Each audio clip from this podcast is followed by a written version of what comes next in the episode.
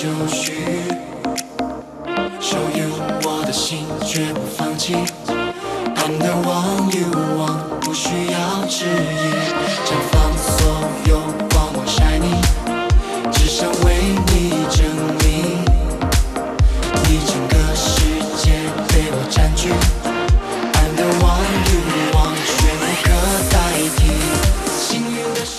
北京时间十二点零八分，这里是正在直播的文艺大家谈，来自中央人民广播电台文艺之声。各位好，我是小东。各位好，我是小昭。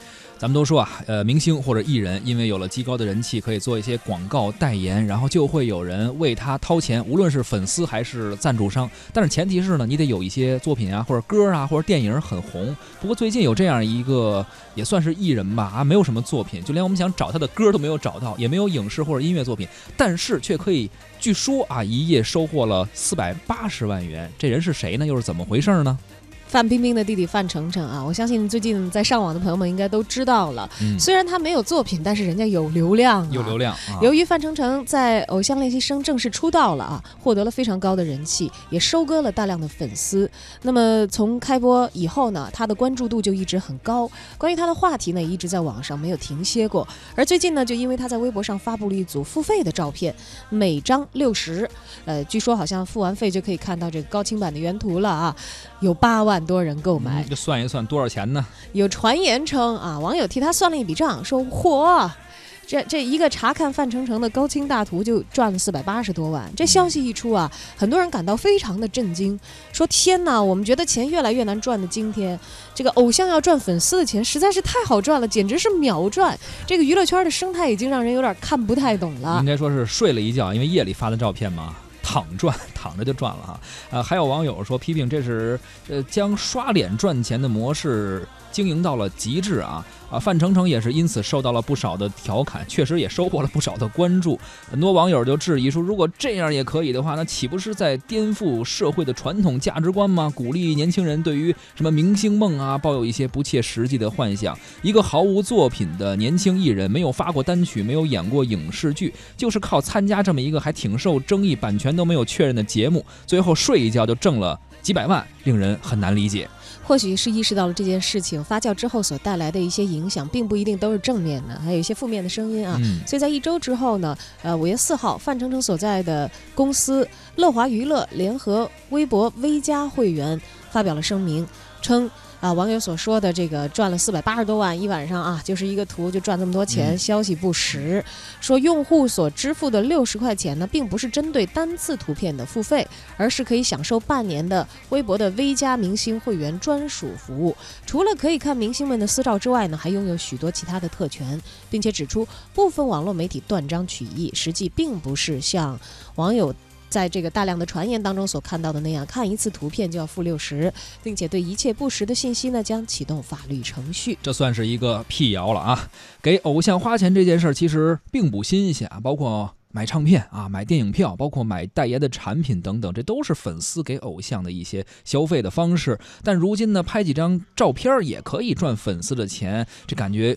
娱乐生态可能真的是变天了，不知道各位听众朋友，您是不是为偶像也花过钱，都买过他们怎样的东西啊？而对如今的粉丝付费行为又是怎样看的？可以在收听节目同时呢，关注文艺之声的微信公众号，参与互动，还有机会获得我们赠出的电影票。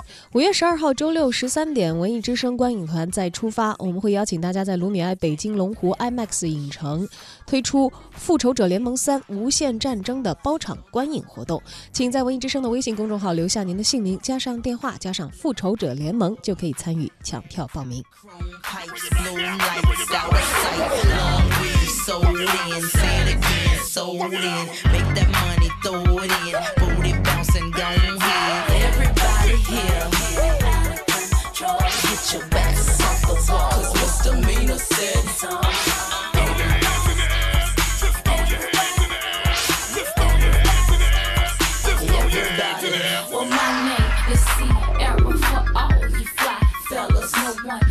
您正在收听的是文艺之声文艺大家谈。今天咱们关注的是这样一件事情啊这事儿发生在大概十天前四月二十六号的凌晨范丞丞发了两张自拍照一张是单人照啊另外一张是他和朱正言的合影还说了一句说让大家破费了。这样一句话仔细一看这照片就会发现啊第二张照片的右上角写着付费二字点开照片之后，果然是需要付费，而且还不便宜。看过的粉丝呢表示说，需要支付的价格是六十块钱，否则你只能看那模糊的照片。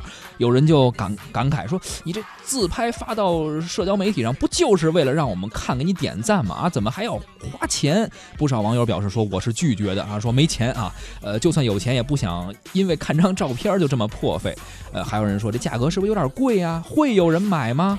其实我觉得似曾相识的场景是出现过的，出现过啊。那个时候还没有跟偶像相连。你记不记得有一年在微信的朋友圈里，大家以模糊的照片来刷屏？对，发红包什么的。对，要发红包还要给钱，然后才能看到清晰的照片。当时就有很多网友表示说：“哎呀，我们使用朋友圈的意义就是和我们熟悉的人，或者是不够熟悉、有交集的人一起分享自己的生活。”是。那么你这个分享都变得要付费，有这个门槛的话，大不了我不在你这儿分享了。对。表示了一些抵制的一些言论。当然，这个我觉得当时的那个实验呢。可能算作是一次测试吧，测试啊。在看到网友的反应之后呢，到今天我们也知道，呃，微信也没有推行那个服务，确实没有兴起来。不过这次微博抢了先机嘛，就是有请了一些所谓的。大 V 或者一些明星说一般人你的图你给钱我都不爱看，你不够漂亮。这些漂亮的偶像明星，而且关注度极高的，说我们也不是要所有的人这个都给钱，这是您自愿的啊。但是其实还定了一个挺高的标准，六十块钱。他虽然可能打包还售卖了一些其他的服务，是的，但是你不给够，肯定也是看看不清楚这张原图的，对吧？没错，这个呢，后来呃范丞丞的公司也是和新浪微加会员发了个声明，说并不是说让你六十块钱就看一次这照片啊，其实是他的核心是为了。留住一些呃有流量的一些大 V，并且帮助说这个明星啊去甄选一些核心粉丝，就真爱粉吧啊，把这些最活跃的粉丝能够呃给你花钱的粉丝集中起来，让你们之间的互动更加亲密。而范丞丞呢是作为其中一个艺人也好，或者大 V 也好，作为一个推广，说白了就这是微博的一个新产品，让粉丝和偶像有一个呃近距离接触的机会，顺便能赚点钱。人家是一项目，并不只是呃如公司他们说啊，就并不只是说范丞丞。一人背这锅，哎，那当然他一人赚的钱比较多，成为了大家所关注的焦点啊。而在这个四月十九号呢，据说微博是启动了大咖齐聚明星周的活动。除了刚才我们提到的这个范丞丞之外，他们其实还汇聚了像罗大佑啊、李健啊、毛不易啊，还有这个马伯庸啊、赵天宇啊、S N H forty eight 的当中的。李一桐、黄婷婷等等等等等等的很多明星艺人，嗯，呃，广大的粉丝呢，都可以通过这个支付会员费的方式啊，在相应的这个活动推广的阶段呢。呃，享受一些所谓的专属的特权吧，和自己的偶像好像互动的更深入一些。其实这个微加会员啊，就是把明星和他们团队与他们的粉丝之间的关系，由原来那些弱连接啊，什么叫弱连接呢？就是我能看到粉丝的一些相关的他想让我看到东西，而改成了强连接，就是说我能够无时无刻的去关注你的一些动态。这些核心粉丝啊，就是呃对明星的好感度啊、依赖度非常强的这些粉丝，能够呃更加方便的关注到他们密。切的一些进一步的一些发展，同时经纪公司啊、平台啊，包括明星也确认一下，究竟谁是我的呃，谁是我的真爱粉儿，谁能为我花钱，也算是一个趣味存真的过程吧。当然，觉我觉得付费在网上这件事情啊，大家有了这么些年，这个从前两天我们说知识付费，其实你再倒推很早之前，这个游戏的玩家们就分为人民币玩家和不充钱的玩家了，是吧？其实这个粉偶像，嗯，和这个要不要在偶像身上花钱，这个大家可能不花钱的人，你想方设法可能。也从他兜里掏不出来为偶像付这费，是花钱的人可能你搞这样的东西也好，搞别的东西也好，反正他总有办法把他想要给偶像带过去的这个利益啊 送到偶像的兜里。就是想花钱的怎么着，你不让我花我都得花。哎呀，买个机票追着看演唱会那也是花钱，对吧？所以有些不是真爱粉的，那看的钱呢。钱不当钱呀，当命啊，一分钱也不能给你花，所以也是能去掉这些人，找到真爱粉儿。对，但是其实整个这个 V 加会员呢，它等于是来了一种新的这个粉丝的利益收割的一种新方式吧，算是啊。当然这个也利益收割怎么说呢？这也是愿打愿挨的事儿，对吧？人家也是商业机构，包括新浪，它也得赚赚钱嘛。它是一个新的商业的收费模式啊，通过看照片的方式来收钱。但有的人可能还是觉得说，你这技术含量是不是低了点儿啊？是啊，也有人认为呢，嗨。有买就有卖，旁人不必操心太多。而对此事，我们文艺大家谈的特约媒体观察员胡克飞又是怎么认为的呢？新浪开通微博付费看图的事儿，我知道的比较晚，经常看到微博上有一些什么问题付费的啊，谁谁问了谁谁一个问题，费用多少钱，你可以花一个钱看答案什么的啊。我相信呢，肯定有人付费看了，虽然我自己没有付费看过啊，但是我一直以为这种付费的方式是吧？看问题啊，看图片早有了，也没太关注。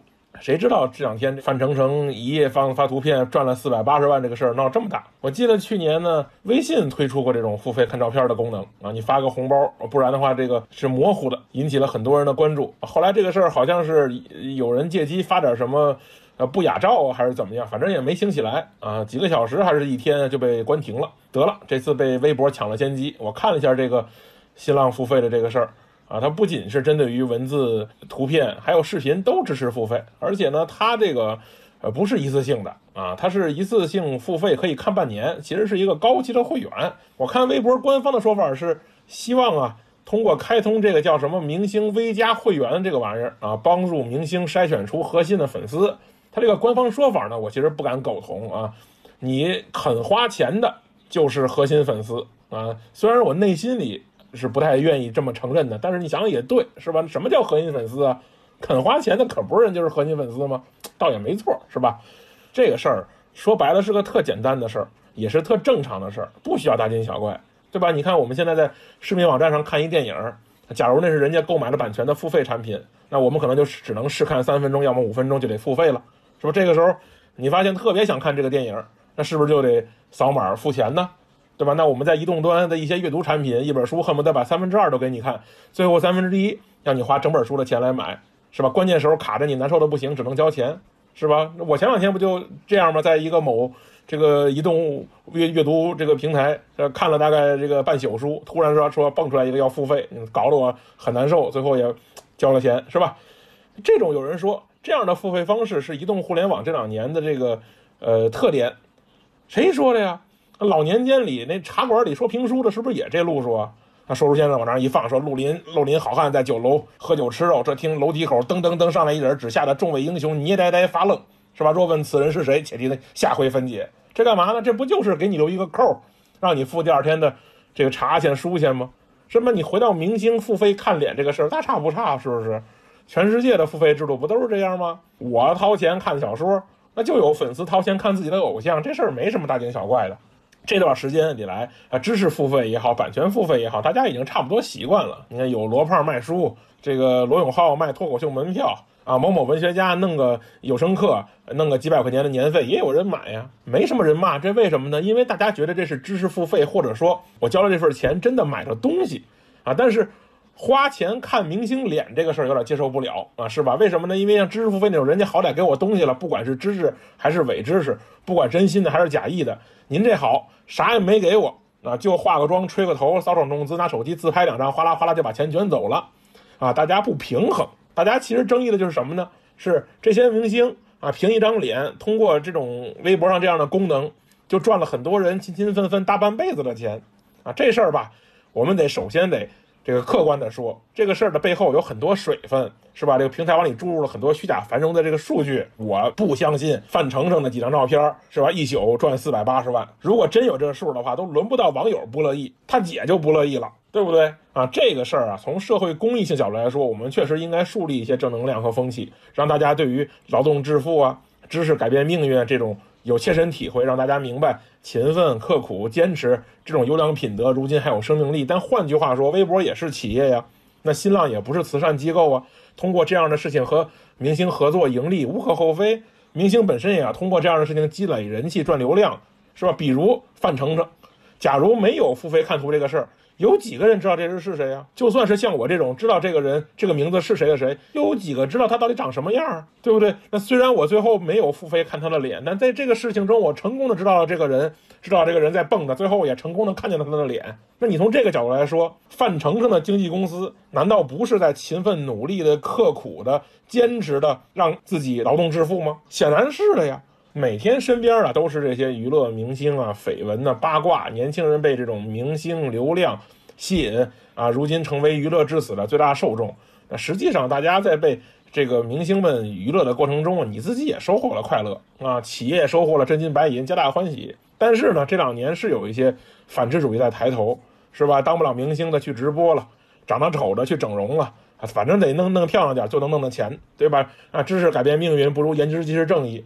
啊，这些事情确实是一些歪风邪气。那么我们不妨思考一下，我们在纠结这些事情的过程中，我们究竟丧失了什么？啊，在现在的这个社会，在现在这个状态里，我们究竟缺失了什么？是吧？在现在这个情况下，焦虑和质疑都不能创造价值了，这才是真正让人感到失望的事情。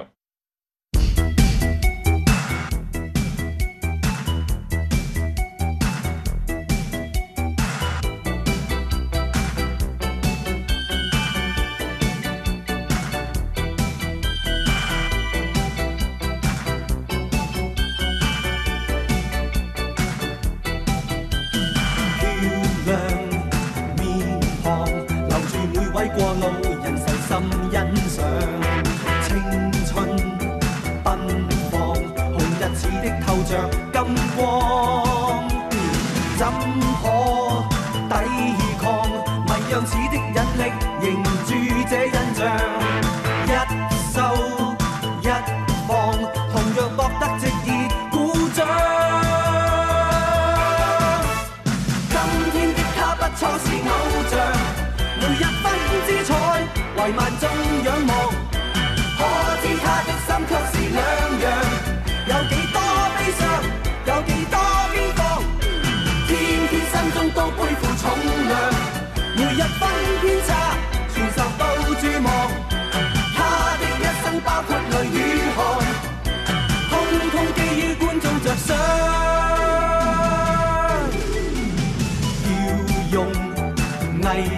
来让每一位观众悉心欣赏，要用热情燃亮这刻灿烂星